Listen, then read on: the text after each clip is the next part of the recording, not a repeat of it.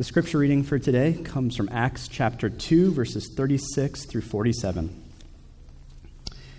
Let all the house of Israel therefore know for certain that God has made him both Lord and Christ, this Jesus whom you crucified. Now when they heard this, they were cut to the heart and said to Peter and the rest of the apostles, "Brothers, what shall we do?" And Peter said to them, "Repent and be baptized, every one of you, in the name of Jesus Christ, for the forgiveness of your sins, and you will receive the gift of the Holy Spirit. For the promise is for you and for your children, and for all who are far off, everyone whom the Lord our God calls to himself."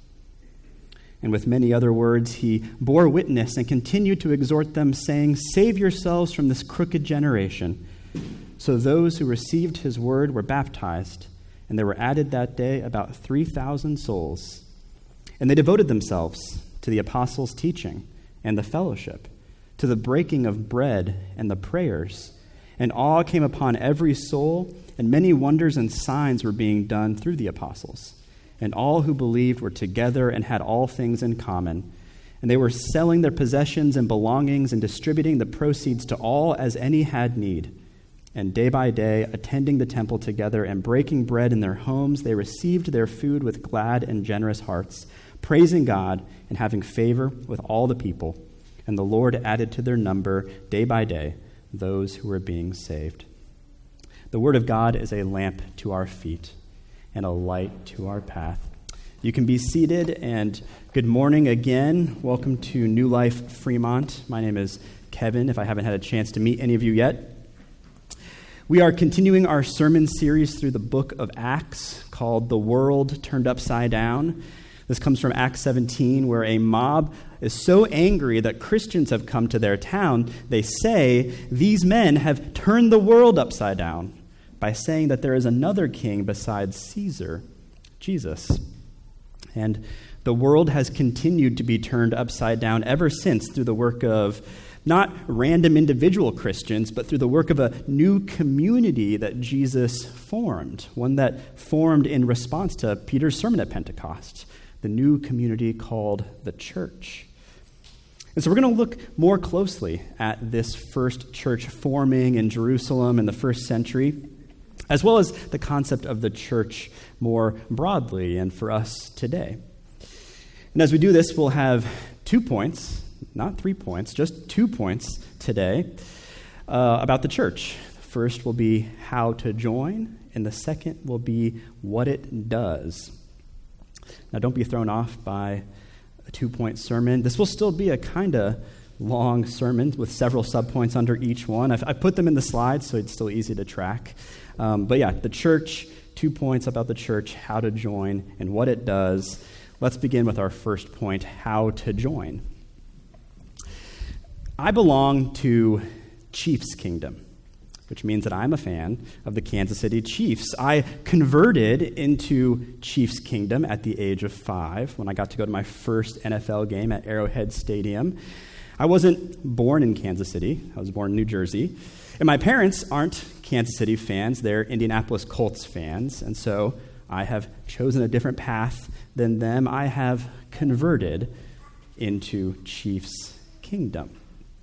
My daughter also belongs to Chiefs Kingdom because I belong to Chiefs Kingdom, and she's my daughter. She was born into Chiefs Kingdom. I'm raising her in the kingdom, which means go Kansas City. You heard it. It means that she roots for Kansas City. We'll put a game on TV and teach her to cheer when Kansas City scores. We even have a little Kansas City outfit that she wears proudly because she is a member of Chiefs Kingdom. We are examples of the two ways you join Chiefs Kingdoms. You can convert into it, like I did, or you can be born into it, like she did. Well, in a similar fashion, there are two ways to join the church. And they're both by grace. They're both described in this passage. The first is you could convert into it, or the second, you might be born into it. And I know that may be controversial to some of you, the idea of being born into the church. And so Bear with me. We'll talk about each of these in order, but I acknowledge not everyone might see this the same way. But the first way to join the church is conversion. Now, many of you might assume that because you already profess faith that this isn't relevant to you, but it is. First of all, it's always possible that someone thinks they're a Christian and then realizes when they're hearing the word of God preached that they actually aren't, and then they convert then and there. So that's always possible. But second, people you know may be on a path toward conversion, and God may intend to use you to walk with them. And so we all need to think about conversion for ourselves and for others. And so let's look at some of the early verses in our passage to see how conversion occurs. Verse 36 says, "Let all the house of Israel therefore know for certain that God has made him both Lord and Christ, this Jesus whom you crucified." This was the last verse that we actually covered last week, and it's a recap of the sermon that Peter had just given at Pentecost. Jesus is the ascended Lord and resurrected Christ, and you crucified him. And, I don't mean to be dramatic, but killing God is pretty much the worst thing you could do, right? And, strictly speaking, they did not kill God. They killed Jesus in his human nature, but you get my point. And so how do the people hearing this respond to Peter? Verse 37, "Now when they heard this, they were cut to the heart and said to Peter and the rest of the apostles, 'Brothers, what shall we do?'" They were cut to the heart. This is really important to catch. They understood with their minds what Peter had just preached to them, that God had made Jesus of Nazareth Lord and Christ, and yet they crucified him. They killed him. They understood that with their minds. They knew what they had done with their minds. But then what happened? They were cut to the heart. They had an emotional response to what their minds had just accepted to be true. They realized just how badly they had messed up, just how hopeless their situation was. They were imagining facing God after all they had done wrong, and it wasn't a pretty picture. And so they were cut to the heart. And that's part of what's necessary for conversion. You need to be cut to the heart. You need to see just how badly you're messed up, just how hopeless your situation is. All of us before God are sinners. We're born in sin. We're totally depraved. Sin touches every area of our life. It's a bad situation. Before God, we stand condemned to hell for eternity, each and every one of us. And so conversion then, it's not like some wise decision that you make from a pretty stable position. It's not like saving for retirement. It's not like, maybe I'll contribute more to my 401k. Maybe I'll open a Roth IRA. Maybe I'll profess faith in Jesus. It's not like that. Conversion is like, I've swallowed poison, and unless I get some outside help now, I'm going to die. And so you cry out for help, not even knowing what to ask for specifically. And poison control comes with an antidote, or some ER doc pumps your stomach, and you're saved. That's what conversion is like. You realize just how desperate your situation is and cry out for help for anyone who could possibly save you, for God to save you. And the people who heard Peter realize this and cry out, "Peter, what shall we do?" Peter answers them in verse 38, "Repent and be baptized, every one of you, in the name of Jesus Christ for the forgiveness of your sins, and you will receive the gift of the Holy Spirit." Repent, convert, turn away from your false beliefs, turn away from your sinful actions, and in faith ask Jesus for the forgiveness of sins. It's free, it's grace. You don't have to do any good works first. You just need to see your need for forgiveness and ask Jesus to meet that need. Turn away from all your old loyalties and old allegiances. Turn toward Jesus, turn toward God. If you do, Peter says, in God's grace and mercy, your sins will be forgiven, and you'll receive the gift of the Holy Spirit.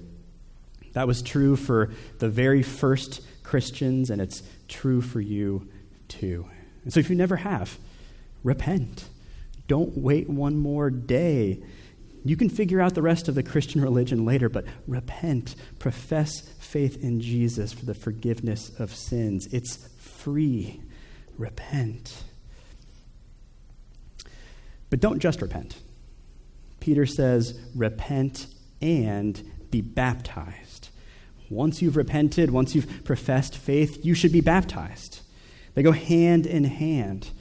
You see, baptism is a powerful picture of God's grace. The grace of God is just as real as the water that poured over you at your baptism.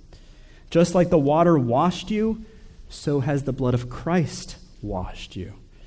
Baptism is a sign and seal of our union with Christ. It's a way that we partake in the benefits of the covenant of grace. It imprints God's grace on our hearts. Baptism isn't just some solo affair. It's not some rite of expressive individualism. It's not just you and Jesus. Baptism marks that you belong to a community.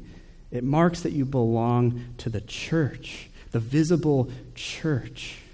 Those who are baptized make up the church, which is why when you repent, once you convert, you should be baptized. I don't associate with the old me and all my old associations I used to have. I associate now with Jesus. I associate now with Jesus' body, the church. I've been baptized. And that's what happens in our passage. In verse 41, we see the response.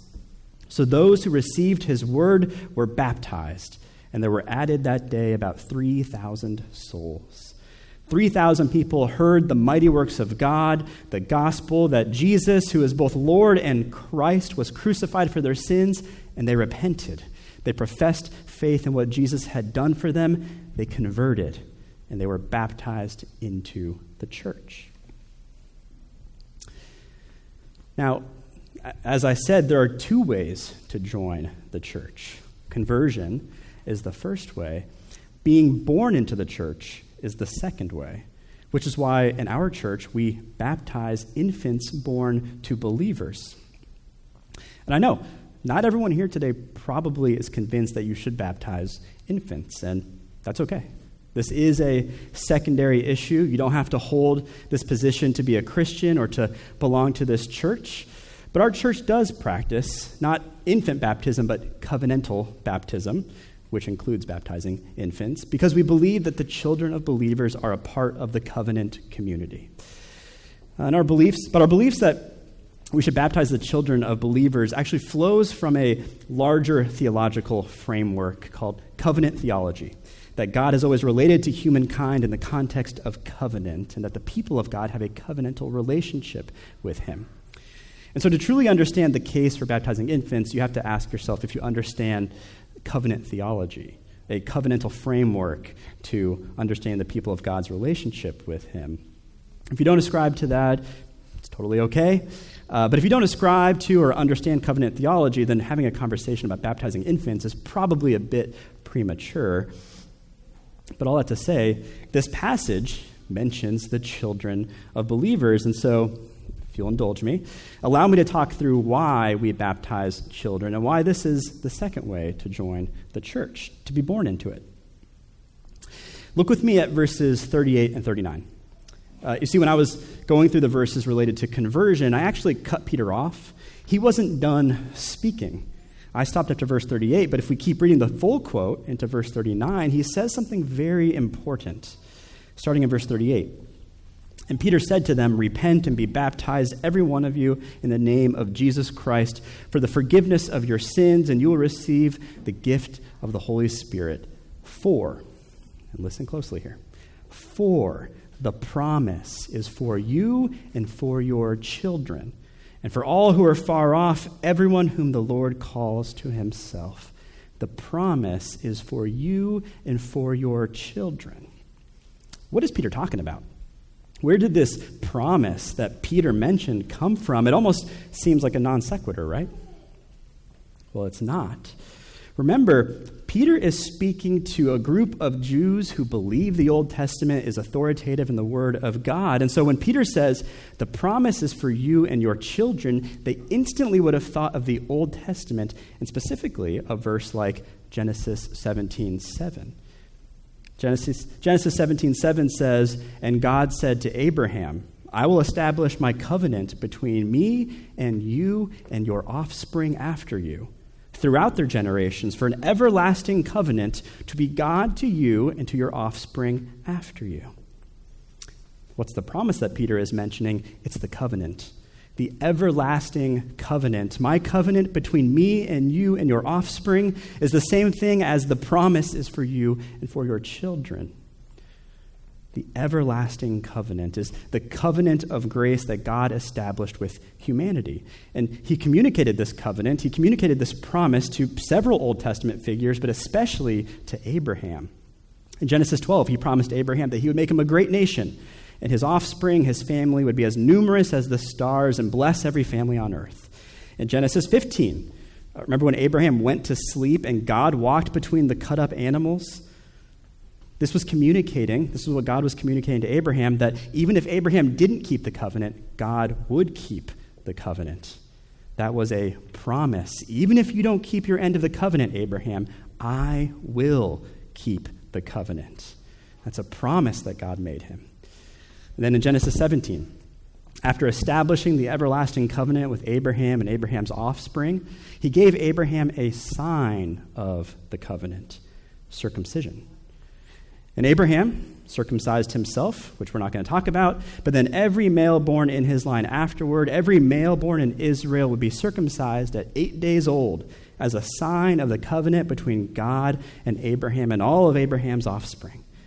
Clearly, before they could ever profess faith, they would be marked as belonging to the people of God. It was a sign of the covenant that God made with his people. And the sign pointed to something. Circumcision, it pointed to something that God was going to do for his people. You know, neither baptism nor circumcision is a sign of what we have done. They're both signs of what God has done. And so what did circumcision point to?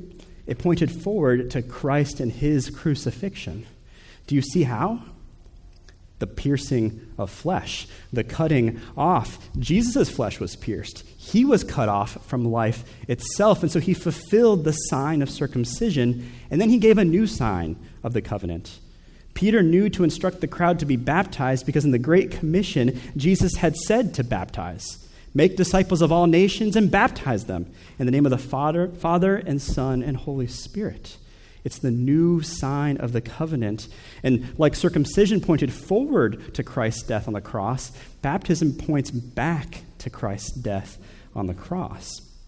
Baptism points to Jesus' blood poured out for the forgiveness of sins. Just like this water pouring over you cleanses your body, Christ's blood poured out to cleanse you from sin. And it's water instead of blood because no more blood needs to be shed. Christ's blood is sufficient once and for all.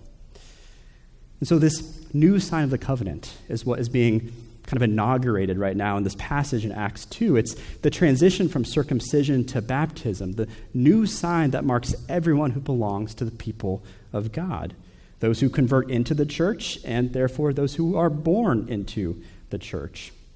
Just like Abraham would be circumcised as a professing adult, Abraham's children would be circumcised before they could profess faith. So it would be for these 3,000 people. They were baptized as professing adults, but any children born later to them would be baptized before they could profess, because baptism is a sign of the same covenant that circumcision was. Now's probably a good time to offer one point of clarification. Just like circumcision did not save you, baptism does not save you. The children of believers who are baptized are not automatically saved, just like there were surely numerous Israelites who were circumcised, who bore the sign of the covenant, but who rejected the covenant and were not saved. Baptism, likewise, does not save, but it marks people who belong to the visible people of God, the visible church, the covenant community. So don't let that lead you to downplay the importance of baptism, because baptism still points to something of the utmost importance. It points to God and his gracious covenant with us, the same gracious covenant that circumcision pointed to. It was an everlasting covenant, after all. And if you look at the original Hebrew of Genesis 17:7, I will establish my covenant between me and you and your offspring after you throughout their generations for an everlasting covenant." The Hebrew word that is translated there, everlasting, it means everlasting. It means that it lasts forever. It's still good today. And I know I kind of framed the church as distinct from Israel, and like something new is happening. And something new, to some extent, is happening, but it's not totally distinct from Israel. The reality is that the church is a continuation and an expansion from Israel. The covenant that God formalized with Abraham is still being carried out now through the church. We're still part of the true Israel, who God's people were always supposed to be, no longer confined to just one ethnic group or just one nation, but all nations, all ethnicities. And so those born into God's people today, the church, the covenant, the promise, it's still for you. The promise is for you,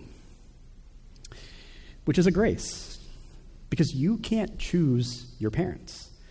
You can't choose where or when you're born. You can't choose for your parents to be Christians. And so if you're born into the people of God, if you were born into Israel in the Old Testament era or today in the New Testament era, if you're born into the church, it's grace. You've received a grace because not everyone gets to be born into the church. But if you are, you've been a recipient of the promises and blessings of God's everlasting covenant of grace. And the mark of that promise, the sign and seal of that covenant is baptism. And so it's rightly applied to the children of believers even before they themselves can profess faith. It marks them as holy. It sets them apart. It gives you every right, parents, to instruct them in the Lord, to teach them the scriptures, to teach them to pray, to tell them the gospel of Jesus Christ. I mean, if we're honest, if you didn't think that your children had a special status, the special status that baptism marks, then they're pagans, they're outsiders. You'd have no right to force your religion upon them without their permission. But we know that that's not right. The children of believers are a part of the church even before they profess faith. That's how you already treat them. We know that there's something special about the children of believers intuitively. We know we should train them and raise them in the Lord. We know it's God's grace. They've been born in the church. Okay, we got to move on.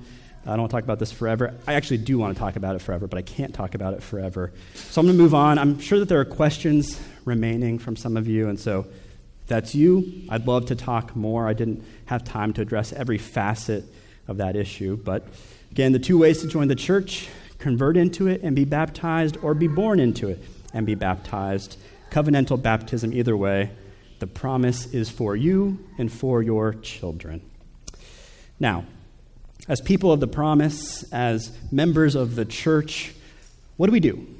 What is the church all about? What does the church do? And that takes us to our second point, what it does, what the church does. In our passage, there are a lot of things that the newly formed Christian church does. And what's listed here isn't necessarily exhaustive, but these are the first things the first church did. And so let's look at them, and I'm going to break them down into four categories: devoting, sharing, gathering, and growing. So the first is devoting. Verse 42 says, "And they devoted themselves to the apostles' teaching and the fellowship, to the breaking of bread and the prayers." They devoted themselves to these things. And what does it mean to be devoted to something? It means you place a high priority on it. You're loyal to it. You love doing it. You do it regularly. You persist in it. You persevere. And so this newly formed community, the church, they devoted themselves to these four things. They devoted themselves to the apostles' teaching, which is Jesus's teaching. But now that Jesus had ascended, he tasked the apostles with teaching the church what Jesus had taught them. Jesus mentions this in the Great Commission in Matthew 28, mentioning it again. "Make disciples of all nations, baptizing them in the name of the Father, Son, and the Holy Spirit, and teaching them all that I have commanded you." This comes up also in John 14 when Jesus is explaining to the disciples that he's going to leave them eventually but send the Holy Spirit. John 14, 25 through 26 says, "These things I have spoken to you while I am still with you, But the Helper, the Holy Spirit, whom the Father will send in my name, he will teach you all things and bring to your remembrance all that I have said to you. And so being devoted to the apostles' teaching isn't like some backup plan or just doing the best with what you have. It was Jesus' plan all along, to depart and send his Holy Spirit who would help the apostles teach what Jesus had taught them. And so to be devoted to the apostles' teaching is to be devoted to Jesus' teaching, to God's teaching, and the early church was. And we continue that tradition today. We're doing it right now. Preaching and teaching the Word of God is devotion to the apostles' teaching, devotion to Jesus' teaching, devotion to God's teaching. Your daily Bible readings and meditations are devotion to the apostles' teaching. They devoted themselves to the apostles' teaching, to Jesus' teachings. They were also devoted to the fellowship. And this means a shared unity of spirit above all other possible unities, which makes perfect sense now that they had all received the same Spirit, the Holy Spirit, that united them. And the implication of the shared unity of spirit would be associating with one another, being friends with one another, sharing values, being loyal to one another, bearing one another's burdens. It means that they knew each other, or they got to know each other. They had a positive disposition immediately toward one another because of their shared faith, because of their unity of spirit. Do you ever experience that? Do you take on a positive disposition toward other Christians just for the fact that they are a brother or sister in Christ? Did you know that you actually have more in common with someone who is different than you in every way but shares your faith than you do with someone who is the same as you in every way but rejects your faith?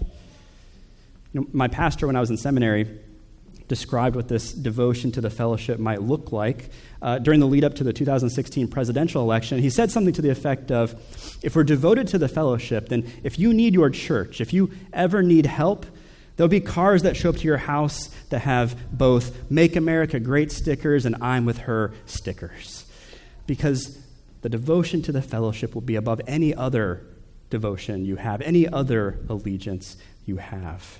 That's what it means to be devoted to the fellowship. Easier said than done, but all other associations will pale in comparison. They were devoted to the fellowship. They were also devoted to the breaking of bread. There can be some disagreement on what specifically this refers to in our passage, but here's my take. This is referring to the sacrament of the Lord's Supper.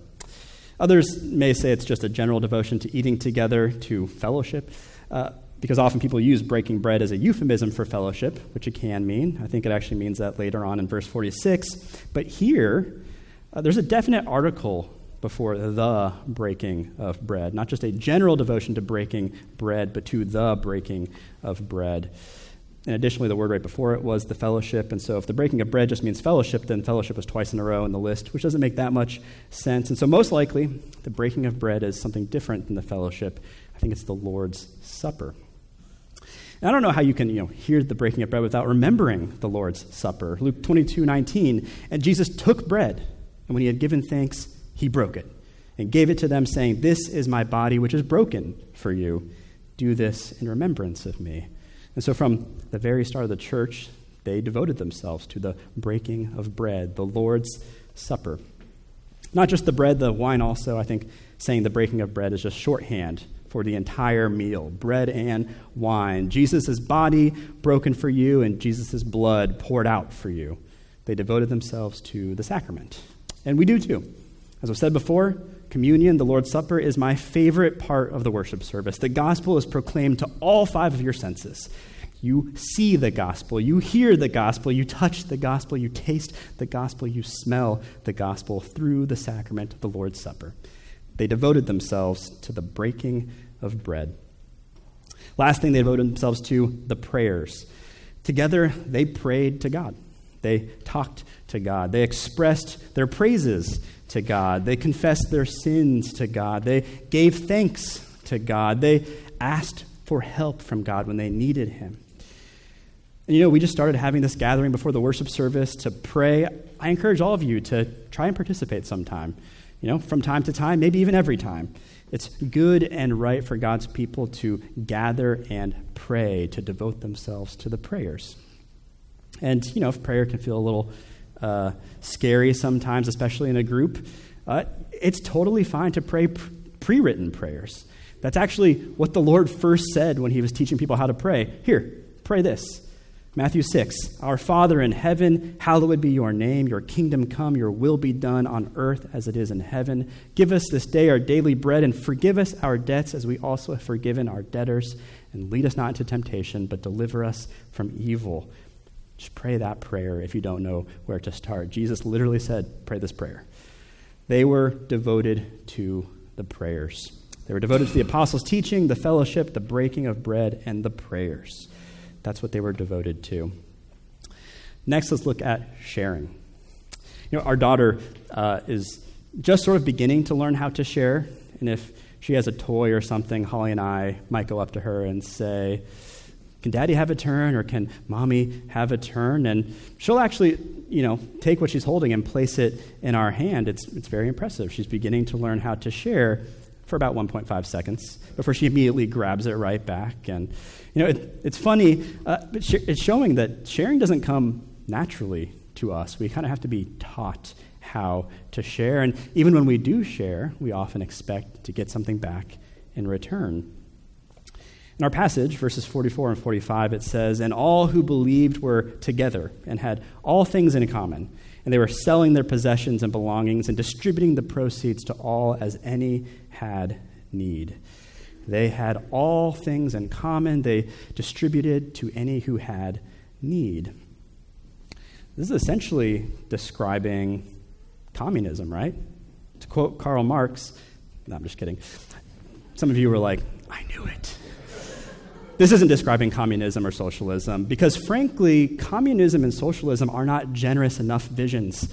The early church was sharing, having all things in common, selling possessions, distributing the proceeds to those who had need because they wanted to. They were not doing it under government compulsion. They were motivated by grace and love. You could say it was the gospel that was compelling them. The gospel of Jesus Christ was such good news to them that their possessions and their belongings essentially became worthless to them. Who needs them if I have Christ, right? In Christ, I have the most important thing. And so everything else is expendable now. They knew that so much had been generously and graciously given to them by Jesus that their natural response was to generously and graciously give to those who had need among them. In a sense, it was sort of a justice issue, too. It would be unjust not to give to those in need. And there can be some confusion about how this is a justice issue. We tend to think that sharing with people in need is simply charity, something you're free to do if you want, but by no means something you have to do. But actually, you do have to. It would be unjust not to. And the point is not that any one believer who has less can say, "Hey, you have more, you owe me." That's not how the sense of justice works. The point is that any believer who has more because God gave them all they had.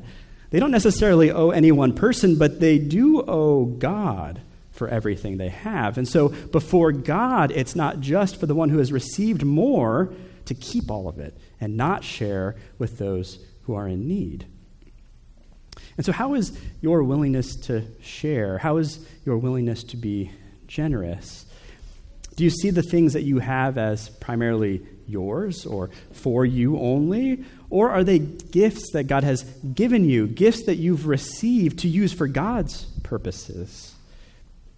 The church is a community that the gospel has shaped and sunk down deep into so that its members have eyes to see how God has given them time or talents or resources to use for others. And so the people of God shared freely with all who had need.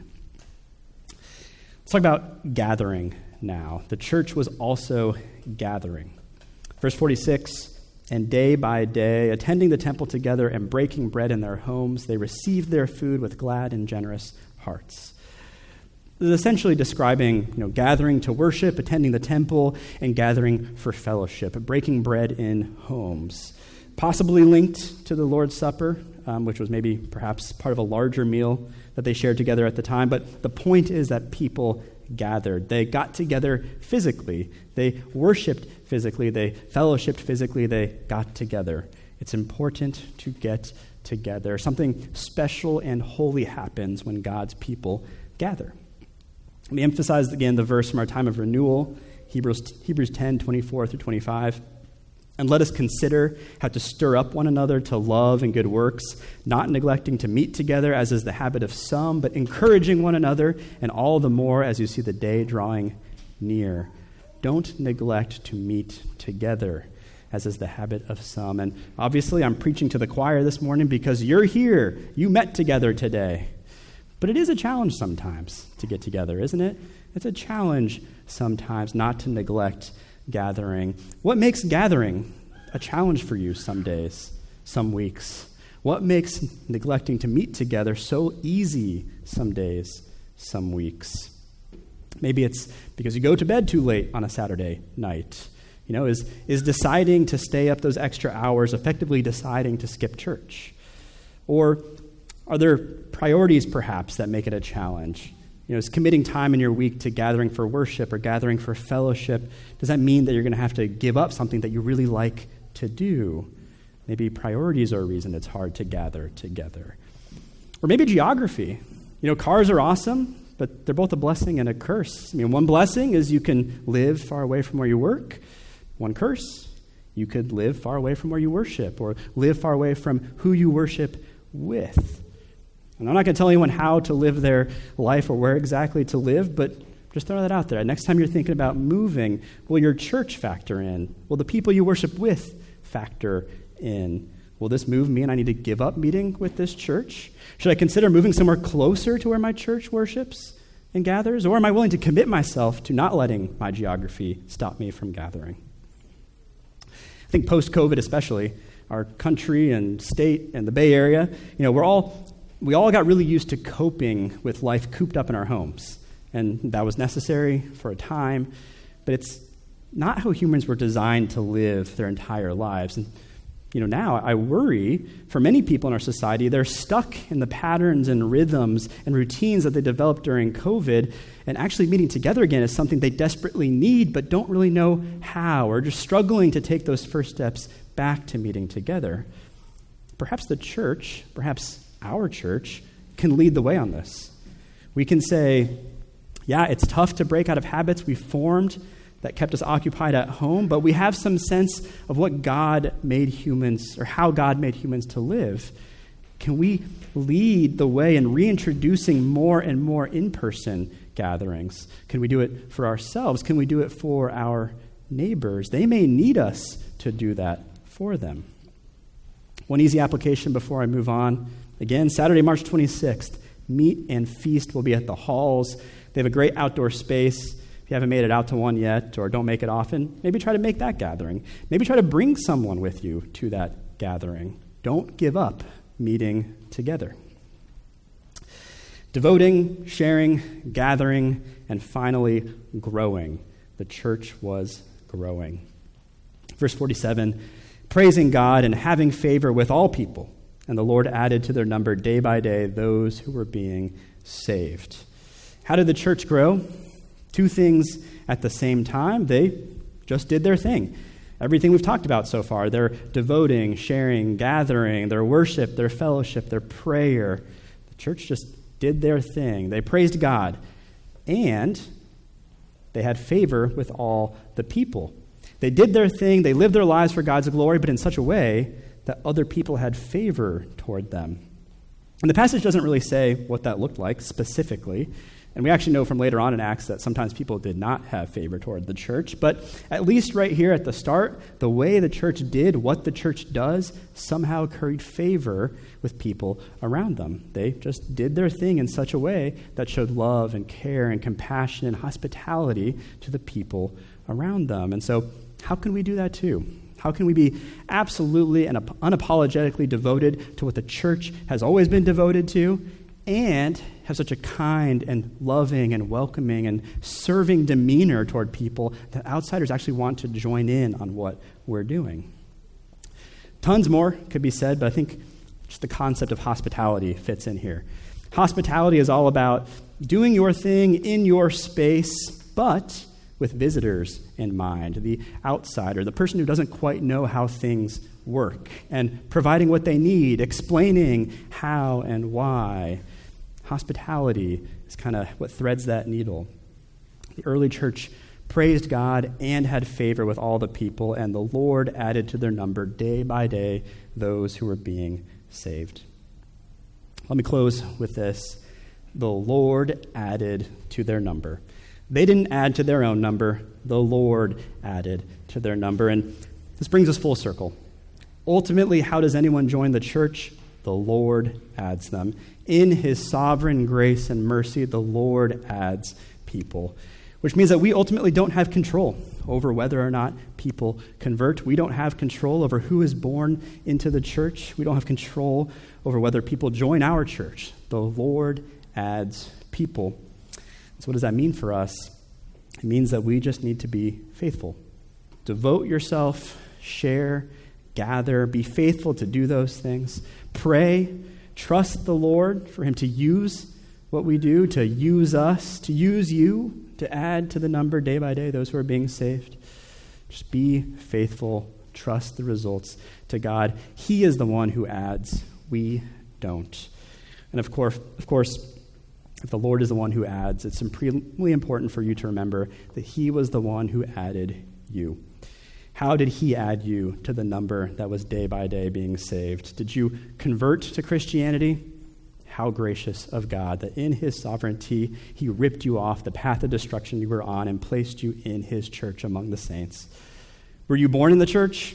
How gracious of God in his sovereignty to place you from day one among his saints in the church so that not a day went by where you didn't know that your heavenly Father loved you and sent Jesus to die for your sins. The Lord added you to the number. How gracious of him. Let's pray. Father in heaven, Lord, we praise you and thank you for your tremendous grace toward all of us. Each of our stories is unique, but you know them all intimately because you set them in motion. We thank you and praise you for that, Lord. We ask, Lord, that you would fill us with your Holy Spirit, empower us to live by faith, to trust you, to continue adding people to your number in our church and at any church. Add to the number, Lord, the people who are being saved. We thank you, Lord, for the gift of your Son and the filling of your Spirit. We pray this all in your name. Amen.